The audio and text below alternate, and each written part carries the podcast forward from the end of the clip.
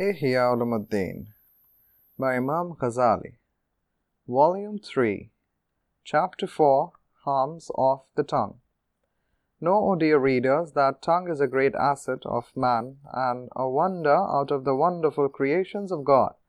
Though it is insignificant, its power is unlimited. Its virtues are great, and infidelity and faith do not find expression express except through the tongue. It is the last limit of sins and virtues. Tongue can express what has been related and what has not been created, the creator and the created, the known and the unknown. The tongue explains what intellect brings in mind, whether truth or untruth. The tongue may be said to be an agent of the intellect. No other organ has got such power to express the mind. The sight of eye extends only to figures and colors and not any other thing.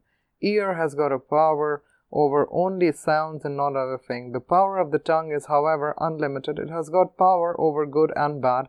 The dangers of the tongue are useless talk, quarrels, disputes, rebukes, scoldings, harsh words, curse, false speaking, backbiting, self praise, etc. We shall proceed to discuss them one by one. The merits of silence. The dangers and harms of tongue are many, and there is no rescue from them except being silent. For this reason, the Sharia recommends it. The Prophet said, He who keeps silent gets salvation. He also said, Silence is a rule, and few people can observe it.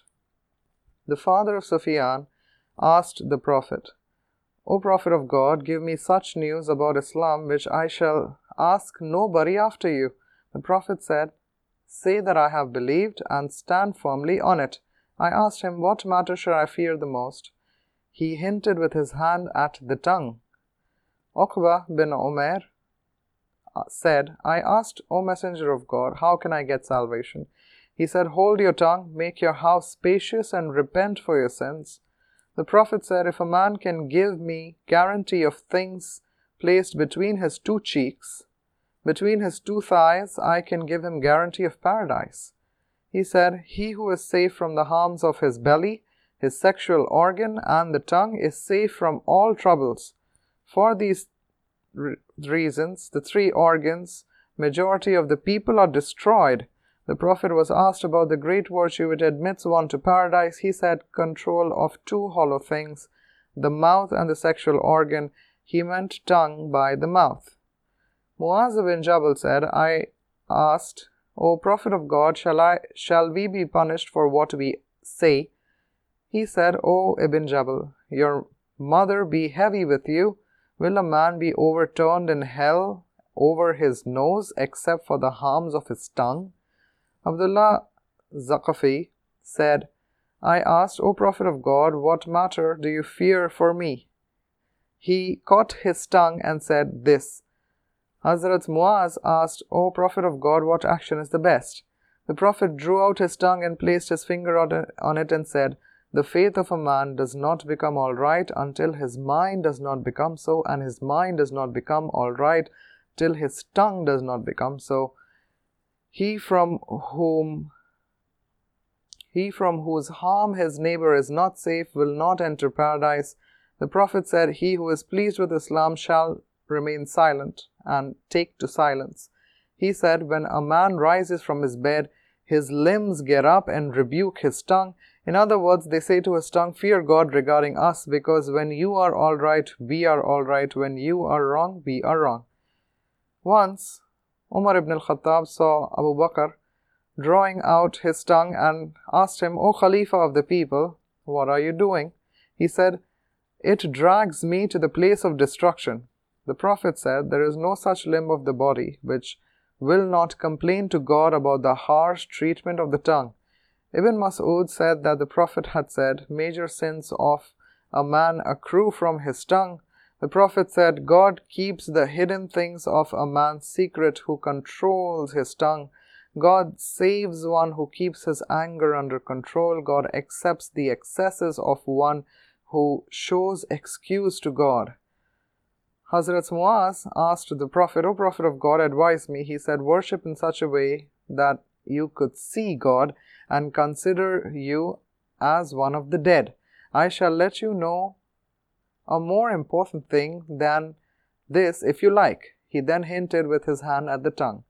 Safwan bin Sulaiman was once asked by the Prophet, Shall I not inform you about was once asked by the Prophet, Shall I not inform you about the easiest divine service and the most comfortable thing to the body? Silence and good conduct. The Prophet said, Let one who believes in God and the next world speak good or remain silent. The Prophet said, May God show mercy on one who acquires reward by talk and remains safe by keeping silent.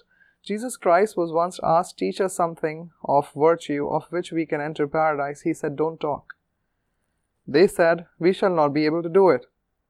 He said, Then don't talk except good.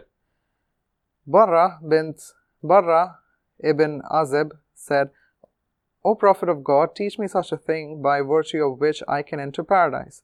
He said, Give food to the hungry, drink to the thirsty, enjoin good, and forbid evil. If you cannot do it, don't hold talk except for what is good. The Prophet said, Save your tongues from talks except good, the Prophet said, Save your tongues from talks other than good. You can then defeat the devil. He said, God is near every utterance of a man, so let him take care of what he says.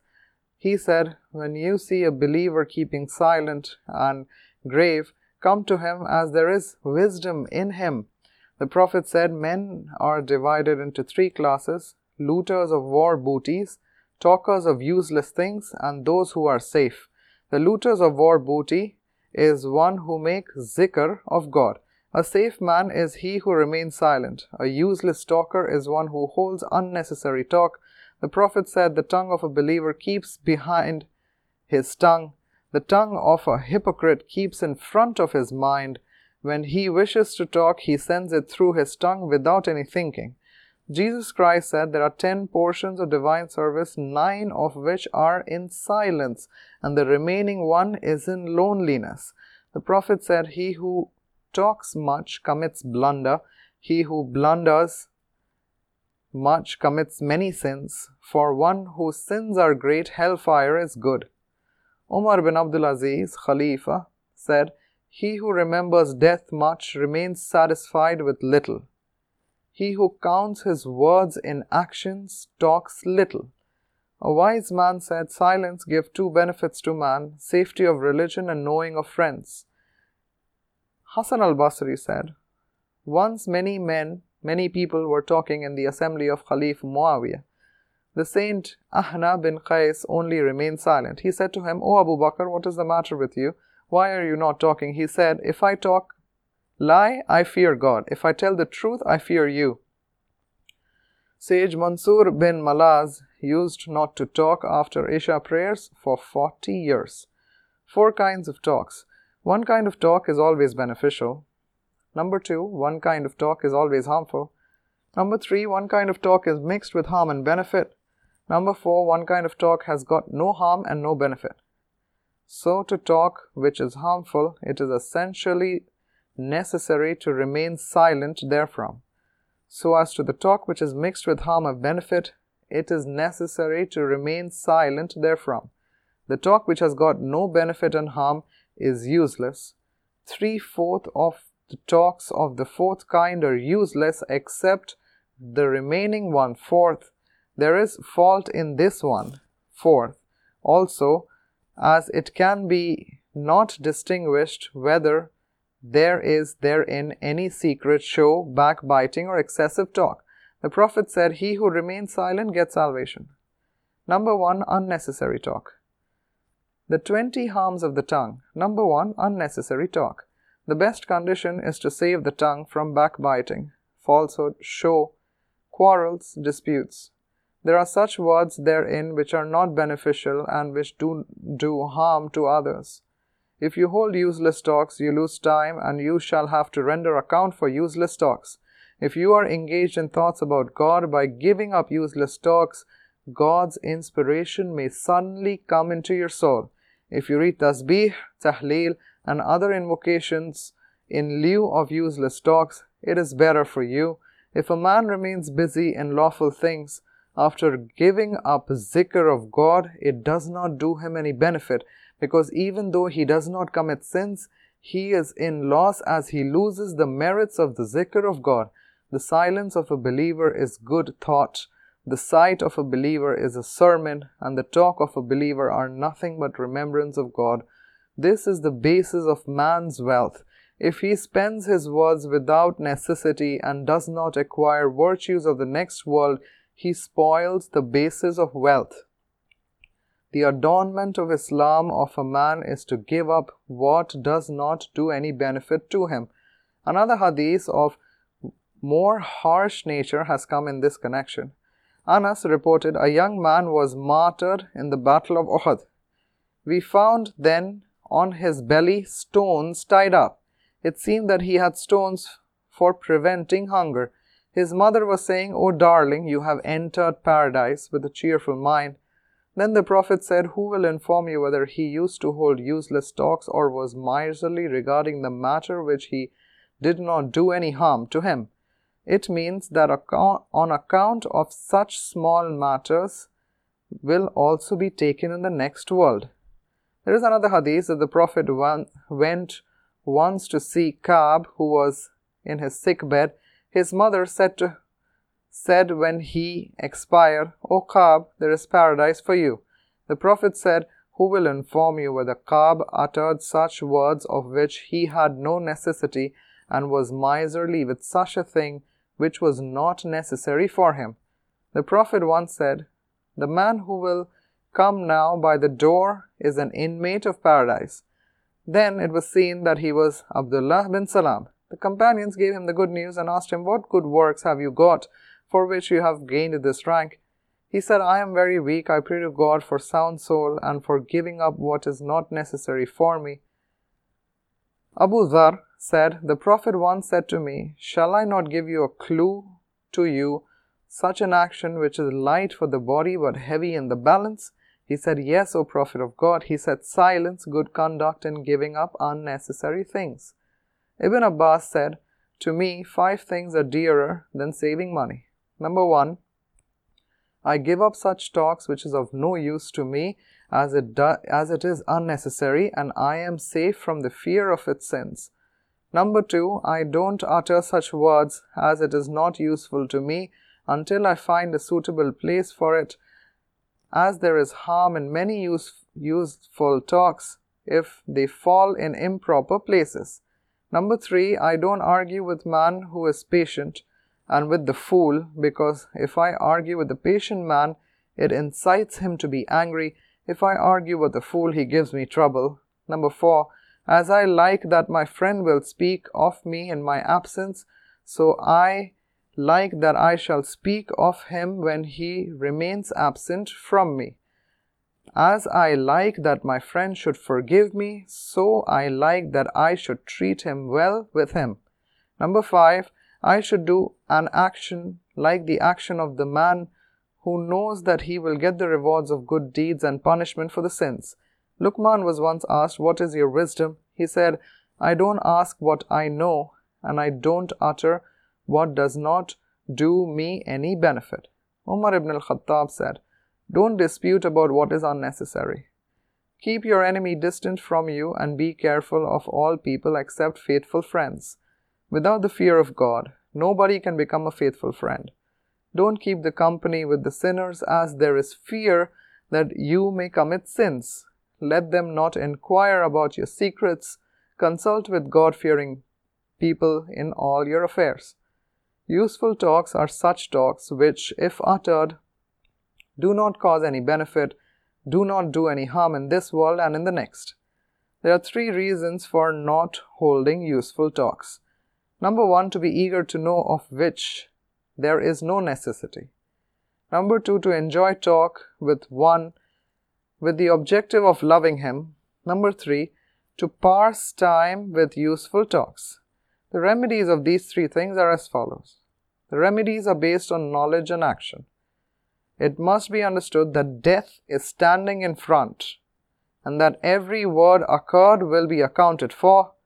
Every breath is a valuable asset. This is the medicine based on knowledge. The remedy based on action is to adopt silence. The second harm of the tongue is excessive talk. This means to utter such words that are of no use and to hold such talks that are of no use. Necessary talks can be held in short. If one sentence is sufficient, second sentence is unnecessary, though it has got no sin. Sage Ata said, Your predecessors used to hate too much talks. They used to consider talks as superfluous, except talks on the Quran, the Sunnah of the Prophet, enjoining good, forbidding evil, and necessary talks for earning livelihood. The Quran said, There is careful guard of what he utters. 50 18. There is no limit of superfluous talks, but there is no good in most of their secret talks except in the talk of one who enjoins charity or good deeds to make promise between men. The Prophet said, His is blessed who restrains his tongue from superfluous talks and spends out of his excess wealth. Hazrat Hassan Basri said, He who talks much talks much falsehood. The sins of one who has got enormous wealth are great. He who whose conduct is bad punishes his soul. Once a man came to the Prophet and praised him much. The Prophet said, There is nothing between them which can prevent your words. He said, Nothing worse has been given to man than long talk. Ibrahim said, Two conducts destroy a man enormous wealth and too much talks. Number three, the third harm of the tongue. This is useless talks in untrue matters and to spend talks in actions of sins. For instance, to state the beauties of women, to tell about the assembly of drinking wine, to praise the sinners, to discuss the some sorts of the rich, to narrate the oppression of kings and rulers. These are all unlawful talks. To hold unnecessary talks and to talk much about necessary things should be given up though they are not unlawful. So, don't hold talks except on good of this world and the next. The Prophet said, A man may hold such God pleasing talk, the result of which may not be known to him, but God writes his pleasure, therefore, up to the day of judgment. A man can hold such talks to displease God, of which the result may not be known to him, but his displeasure therefore may be written for him up to the day of judgment. The Prophet said, If a man utters such a word which excites laughter of the people of an assembly, and he throws himself thereby to such distances as that of the pole star. He also said, The man who holds useless talks about sins for most part of the time will be a great sinner up to the day of judgment. It is supported by the following verse We used to hold useless talks with the talkers. God then revealed, Don't mix with them till they hold other talks, or else you will be like them. Number two, another harm of the tongue is quarrels, which is unlawful, and disputes. The Prophet said, Don't quarrel with your brother, don't, but jokes with him, and don't break promises with him. He said, Give up protest as you will understand its con- consequence and you will not be safe from its danger. He, will, he who keeps away from disputing a false thing will have a palace built for him in the middle of paradise. He who keeps away from disputing a false thing will have a palace built from him on the day of pa- on, in the middle of paradise. The Prophet said, The first thing which my Lord promised me and the first thing which he prohibited me is idol worship and to dispute with people after drinking wine. He also said, God does not misguide a people after they have been guided except for quarrels and disputes. He said, The faith of one not known does not give up dispute, knowing his opinion as true he said, The faith of a man is known who has got in him six qualities. To fast in summer, number one. Number two, to strike with the sword the enemies of God. Number three, to pray in haste in days of temptation. Number four, to bear patience in dangers and difficulties. Number five, to complete ablution even against will. Number 6. To give up quarrel knowing it to be true. Zubair said once to his son, Don't dispute with the people about the Quran, as you will not be able to make them understand. Hold fast to the ways of the Prophet.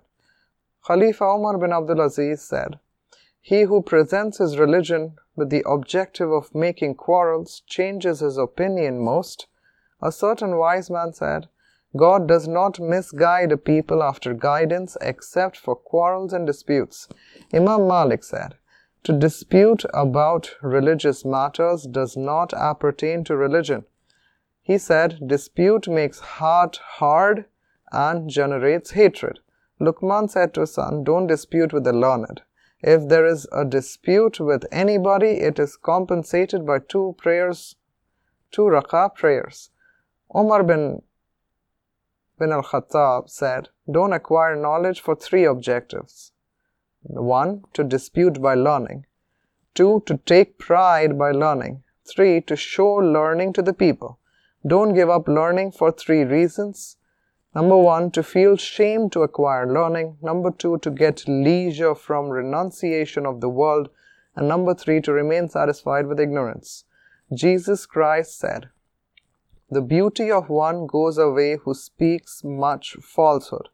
The gentle manners of one goes away who disputes with the people. He whose thoughts are main are many is attacked with illness. He whose conduct is bad punishes his own soul. Number 5. Disputes about wealth and properties. Another harm of the tongue is disputes about properties.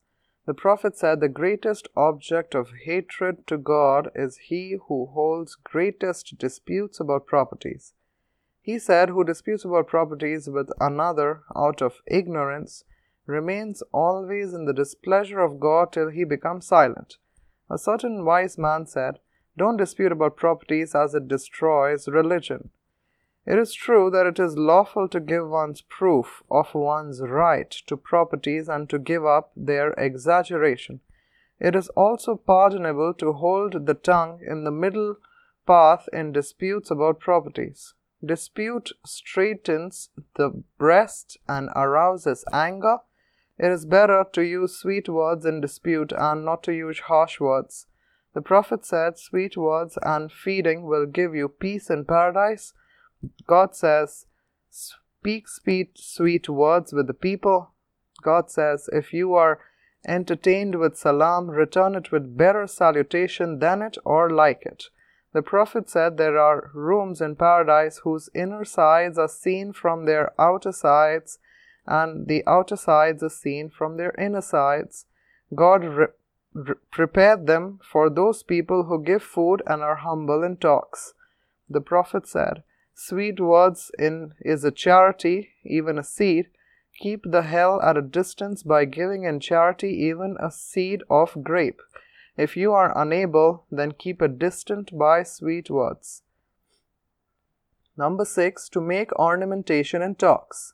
Another harm of the tongue is to make ornamentation in talks, to disclose oratory, and to give lectures with ornamental words. The Prophet said, I and my God fearing men amongst my followers are free from artificiality. He said, Of all people amongst, of all the persons among you, the object of greatest wrath to me and the most distant from my assembly is he who holds useless talks, makes ornamentation in talks, and adopts artificiality.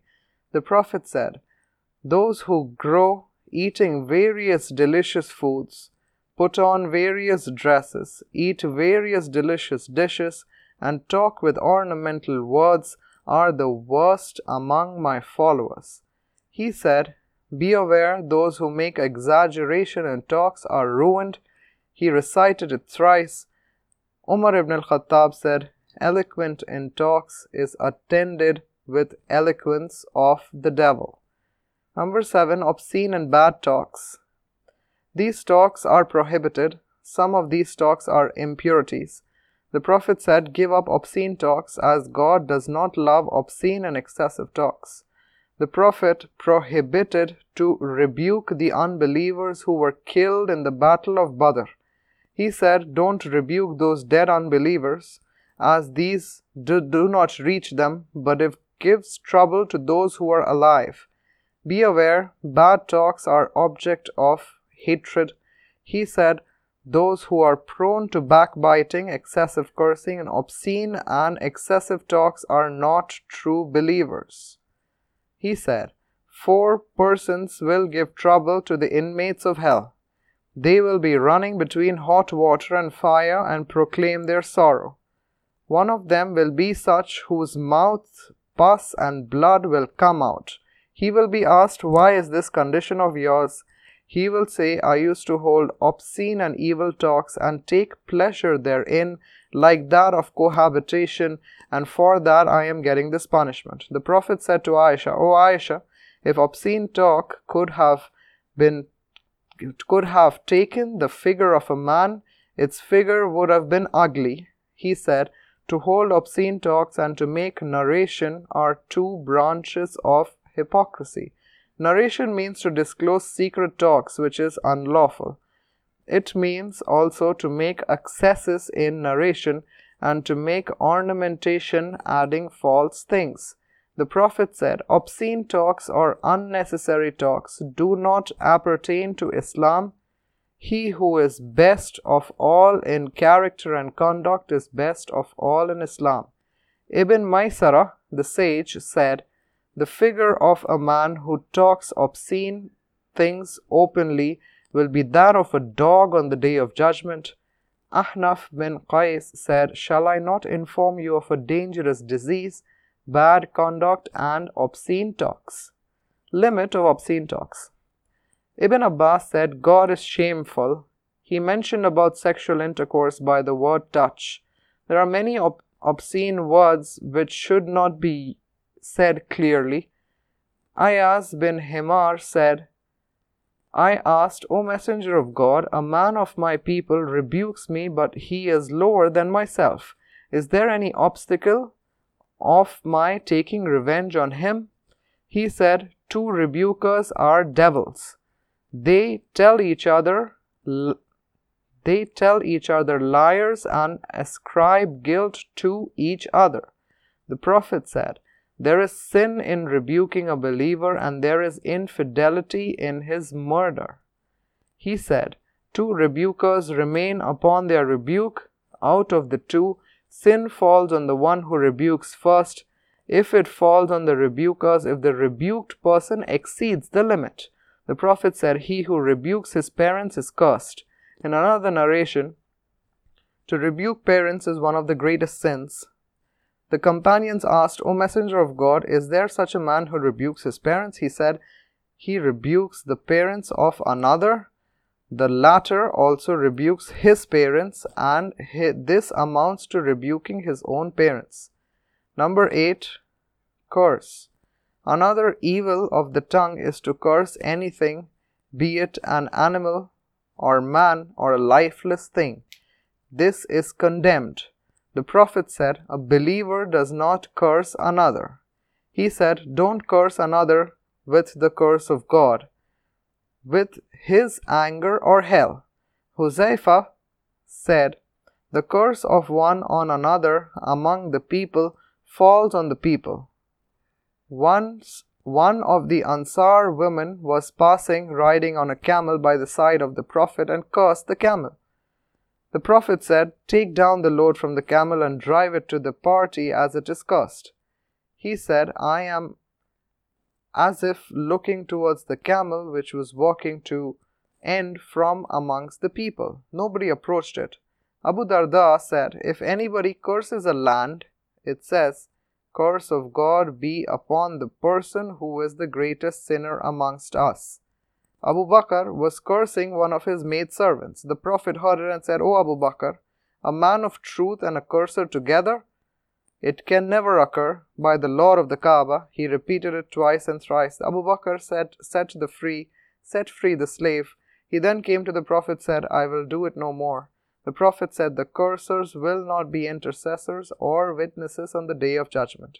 Curse when lawful. Curse means to drive away a thing from God. This applies to things which are already distant from God, such as infidelity, oppression, etc. It is lawful to curse the unbelievers and oppressors with such words that are permitted by the Sharia. Three things are necessary for a curse infidelity, invo- innovation, and great sin. Each of these three things are at three different stages. The first stage is that curse is allowed in general way. For instance, curse upon the innovators, curse upon the transgressors. The second stage is curse specially upon people, a curse upon the Jews, upon the Christians, upon the bribe takers, upon the fornicators, upon the oppressors. The third stage is a curse upon a particular person. This is unlawful, but it is lawful to curse a person whom the Quran or the Hadith have cursed for instance, Fir'aun curse upon Abu Jahl as they die upon infidelity, but it is not allowed to curse an individual unbeliever at present as he may turn out to be a Muslim before he dies.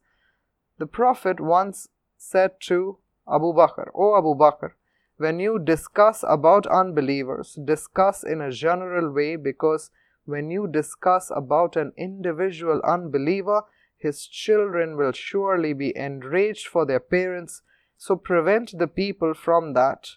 1. Nauman, a Muslim, drank wine for which he was whipped several times in the presence of the Prophet. One of the companions then said, Curse of God be upon you. The Prophet said, Don't be a hem- helper of the devil in the action of your brother. In another narration, the Prophet said, Don't utter it because he loves God and his messenger. It appears then that to curse a man individually is unlawful. The Prophet said, No man should tell another an unbeliever or a great transgressor if he is not so. The Prophet said, If a man bears witness that another is an unbeliever, it reverts on to one of them. If he is really an unbeliever, be- he becomes so. If he is not an unbeliever, the man who calls him an unbeliever himself becomes an unbeliever. The Prophet said, I prohibit you to rebuke a Muslim or to be disobedient to a just ruler, and to rebuke a dead man is heinous. The Prophet said, Don't abuse the dead as what they sent in advance to reach them. The Prophet said, Don't abuse the dead those who are alive are troubled for that. He said, O people, save men in respect of my companions, my brothers, and my parents. Don't abuse them. O people, when a man dies, narrate his good deeds. Songs and poetries. Another harm of the tongue is songs and poetries. Good poetry is good, and bad poetry is bad. The Prophet said, It is better to fill up the belly of a man with pus than to fill it with poetry. In short, poetry is not unlawful if it does not contain evil or indecent words. As the Prophet said, there is wisdom in some poetry. The Prophet pointed, appointed the poet Hassan bin Sabit to attack the polytheists and to praise Islam. Aisha narrated one day the Prophet was sewing his shoes and I was seated by his side and eating bread. I noticed that sweat was coming out of his forehead and it was sparkling like jewels. He got tired and said to me, You have become tired. I said, O Prophet of God, I noticed at you and saw that from your forehead sweat was coming and it was sparkling like jewels. Had the poet Abu Kabir Hazli seen you in this condition, he would have taken you as fit for poetry. The Prophet said, O Aisha, what does he say?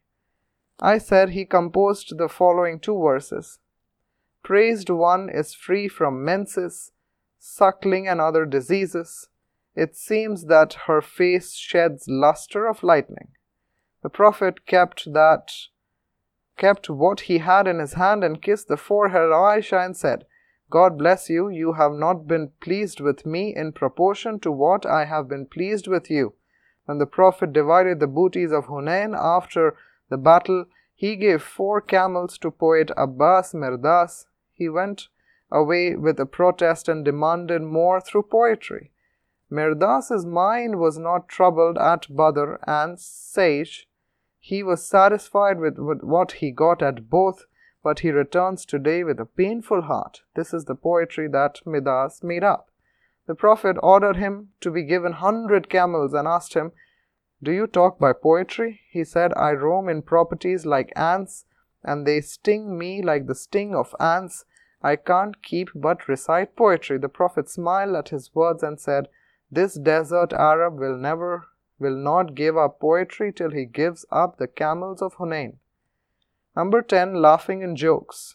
There is another harm of tongue, laughs and jokes. Basically, these are not commendable, but these are not harmful within limits. The Prophet said, Don't dispute with your brother and cut jokes with him. Excessive jokes and continued jokes are unlawful. If they are done continuously, they are included within sports and plays. Those sports and plays are lawful, yet to get habituated to them is condemned. Excessive jokes give rise to excessive laughters. Excessive laughter makes the heart dead and sometimes creates hatred and destroys gravity and fear. When they are necessary, they are not condemned. The Prophet said, I cut jokes, but I don't say but the truth. He said, A man utters talks to raise laughter of friends, but he takes himself down to hell from heaven. Umar ibn al Khattab said, The fear of one who laughs much is reduced. He who cuts jokes becomes light to the people. He who cuts jokes much becomes well known. He who talks much commits much faults.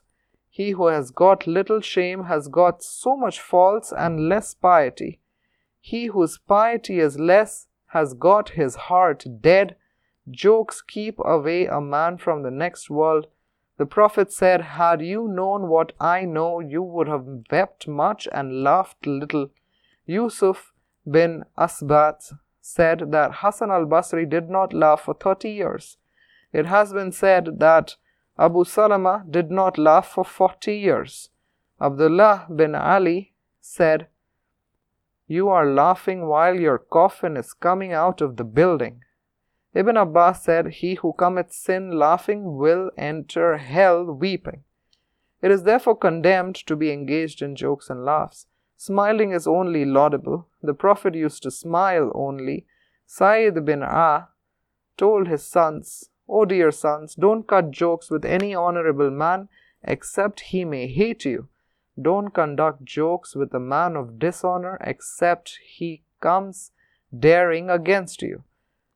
Umar bin Abdul Aziz, Khalifa, said, Fear God, don't cut jokes as it creates ill feeling and leads Quran. It becomes difficult for you discuss the lives of religious men. The Prophet and his companions had under their control their jokes. They did not cut jokes except with the truth. They did not give trouble thereby to anybody. They did not go to excesses therein. Minor sins turn into major sins if one is accustomed to them. If one is accustomed to lawful things, it turns also into a minor sins. Anas said the Prophet used to cut jokes with his wife once an old man came to the Prophet, who said to her, No old man will en- no old woman will enter paradise. The old woman was weeping. He then said to her, On that day you will not remain old, as God says, I shall create them anew and make them young. Hazrat Said bin Aslam said, Once Umm Ayman came to the Prophet and said, My husband calls you. The Prophet said, Who is your husband? Is he not your husband who has got whiteness in his eyes? The woman said, By God, the eye of my husband is not white. The Prophet said, Is there any man who has not got whiteness in his eyes? Number 11. Ridicule.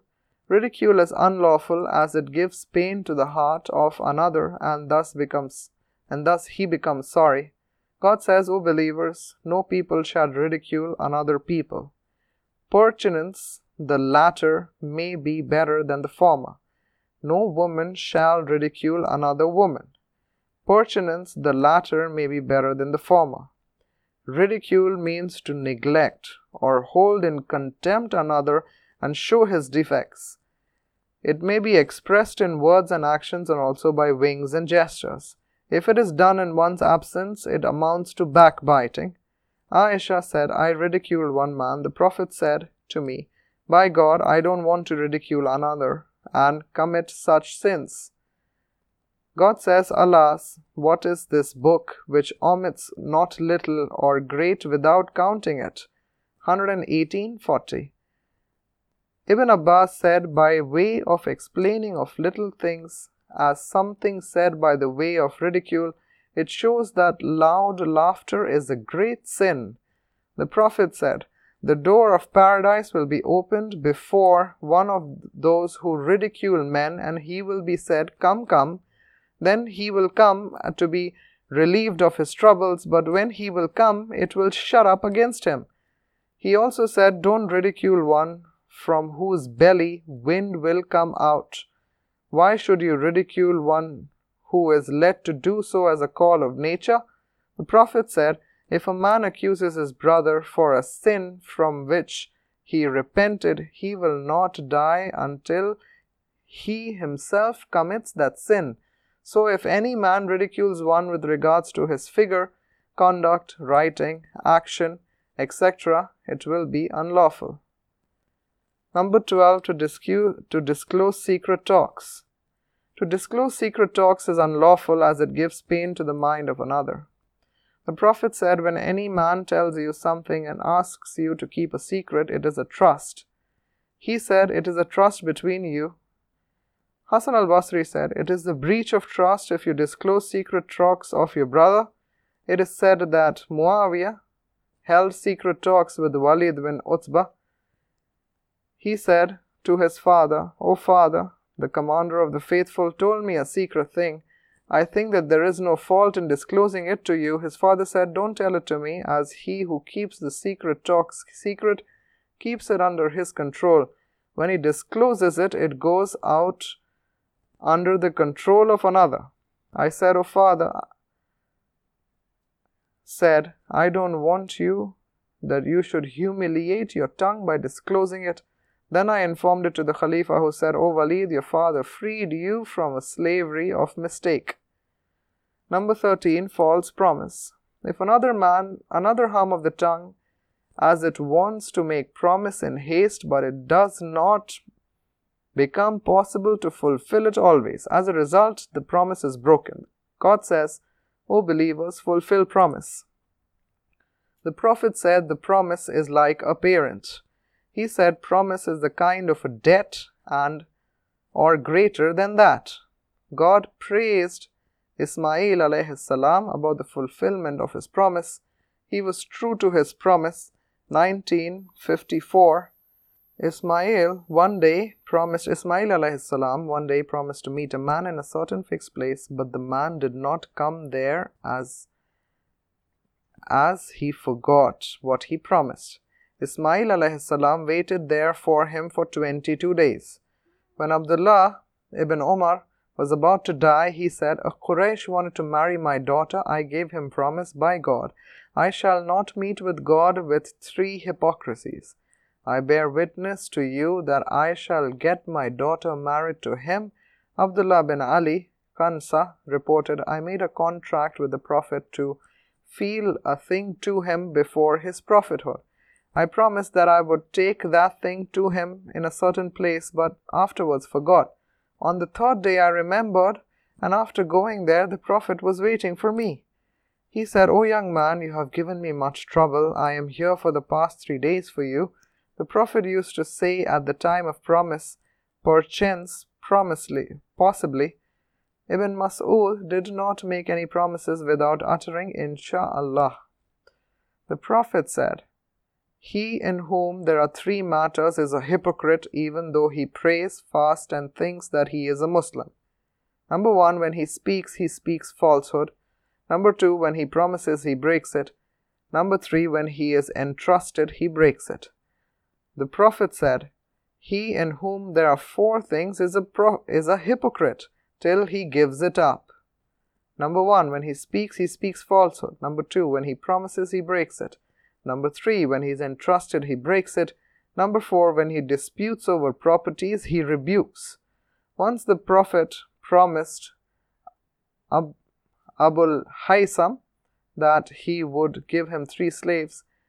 He got three war prisoners and gave two of them to him and kept one to himself. Then his daughter Fatima came to him and said, Don't you find in my hand the sign of crushing of mills? The Prophet said, What will happen to my promise to Abul Haysam? Then he gave to him Abul Haysam without giving to Fatima, his own daughter. One day the Prophet was distributing the beauties of war gained in the battle of Hunain.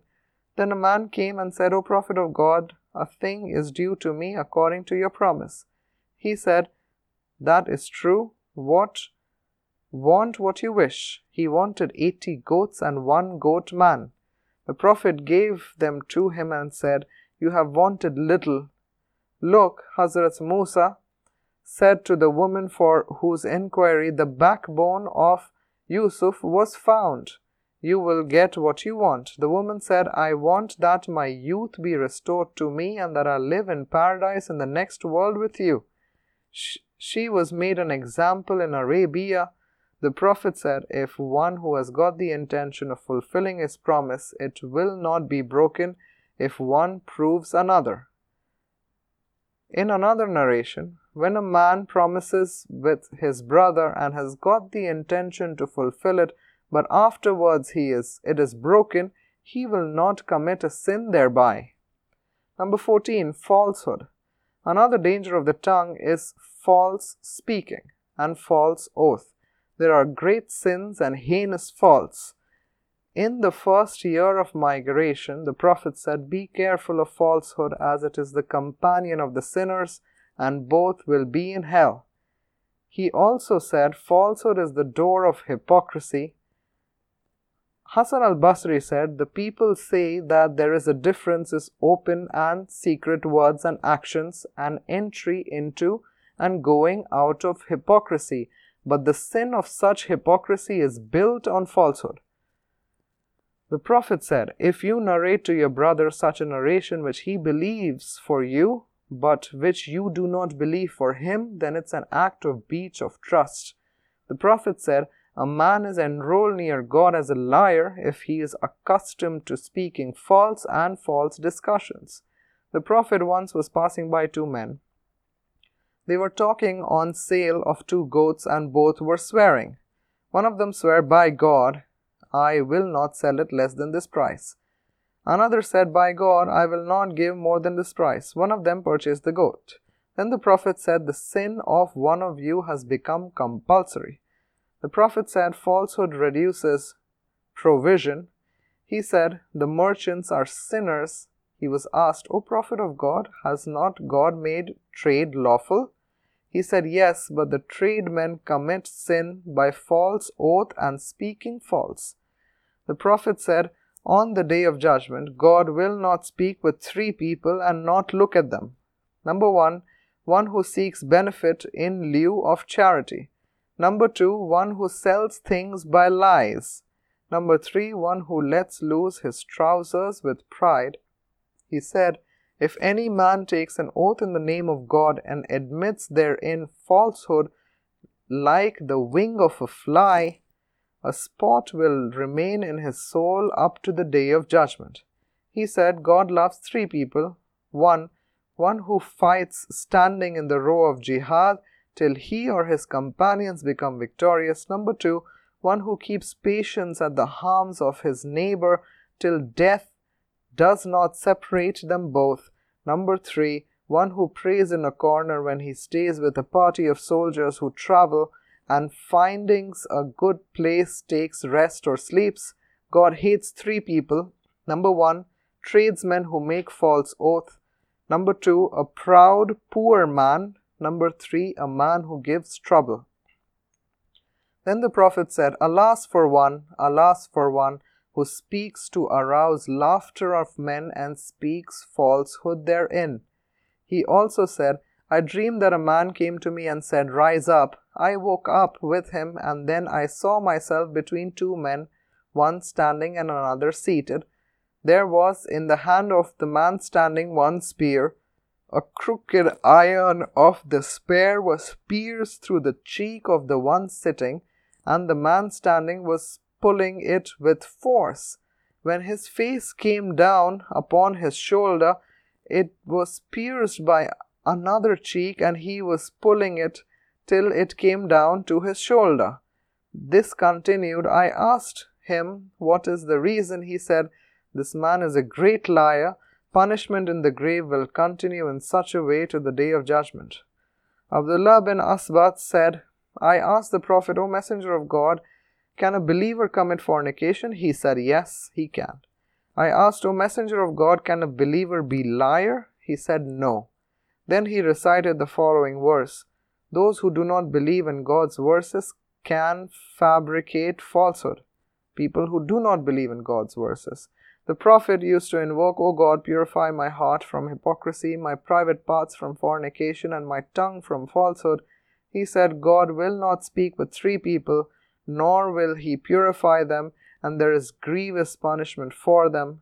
A fornicator who is old, a king who is a liar, and a beggar who is proud. He said, If God would have given me abundant wealth like the heaps of stones, I would have distributed them all amongst you.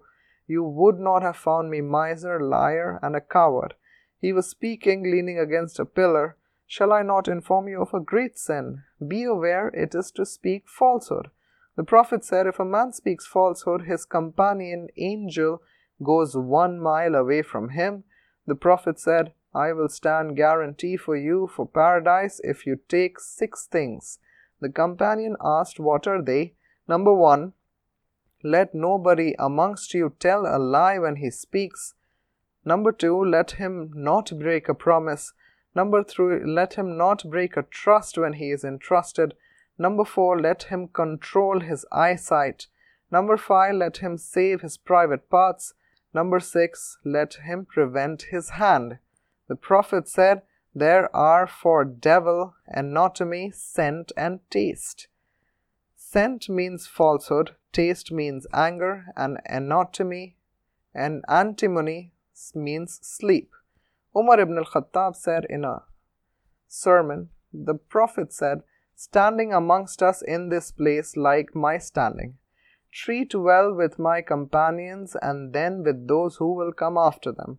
Thereafter, falsehood will spread so much that men will have to take an oath, and they say, He has not taken an oath, and he will bear witness, and they say, He has not witnessed. The Prophet said, he who attributes to me a hadith, knowing it to be false, is one of the liars. The Prophet said, He who appropriates the property of another Muslim unjustly by taking a false oath will meet with the Almighty God while he will be displeased with him. The Prophet rejected the evidence of a liar. The Prophet said, A Muslim man may commit other faults, but there cannot be in him cheating and falsehood. Musa salam asked, O Lord, who is the best to you in divine service? God said, One whose tongue does not speak falsehood, whose heart does not commit sins, and whose private parts do not commit fornication.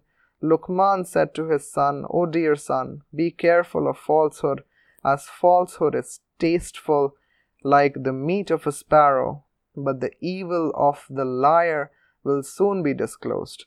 The prophet praised truth and said, If you have got four things, nothing will harm you, even if you do not get worldly matters. Number one, speaking truth. Number two, keeping trust. Number three, good conduct. And number four, lawful food. The prophet said, Stick to the truth as it is connected with religion, and both are in paradise. The Prophet said, I advise you to fear God and to speak the truth, to fulfill trust and to fulfill promise, to make salam and to be humble. False speaking permissible in some cases. Know, O oh dear readers, that falsehood is not unlawful for its own sake, but is unlawful for the harm caused to the person with whom falsehood is spoken or harm to other people.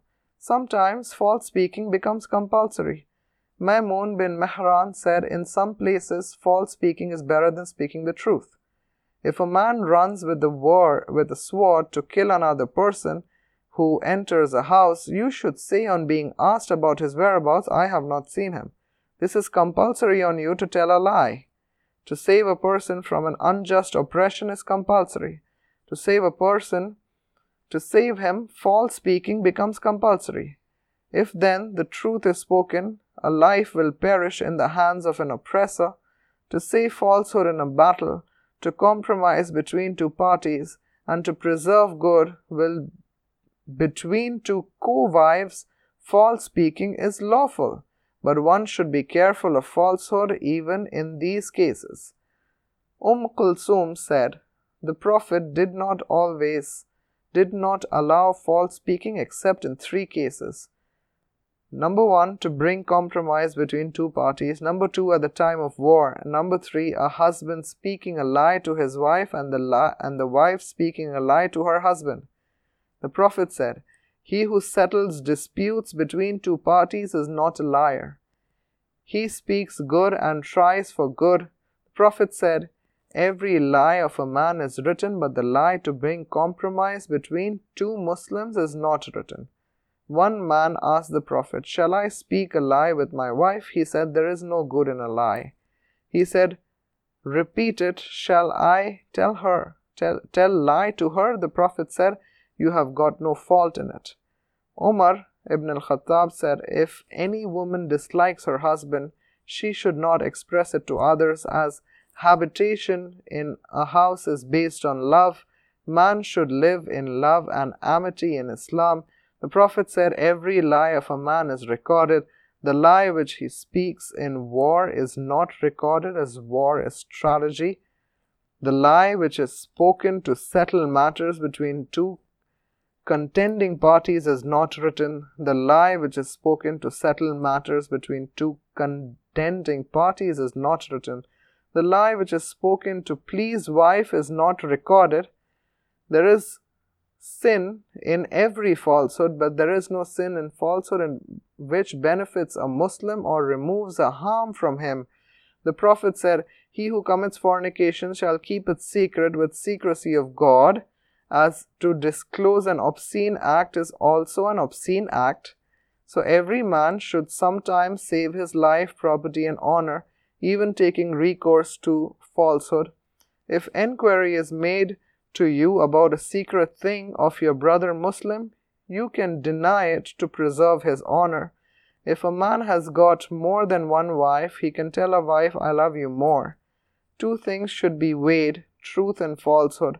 If harm is caused more than benefit in case of speaking the truth, it may be avoided.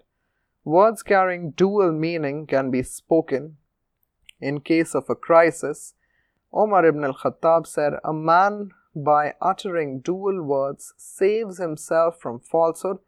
The following are the illustrations.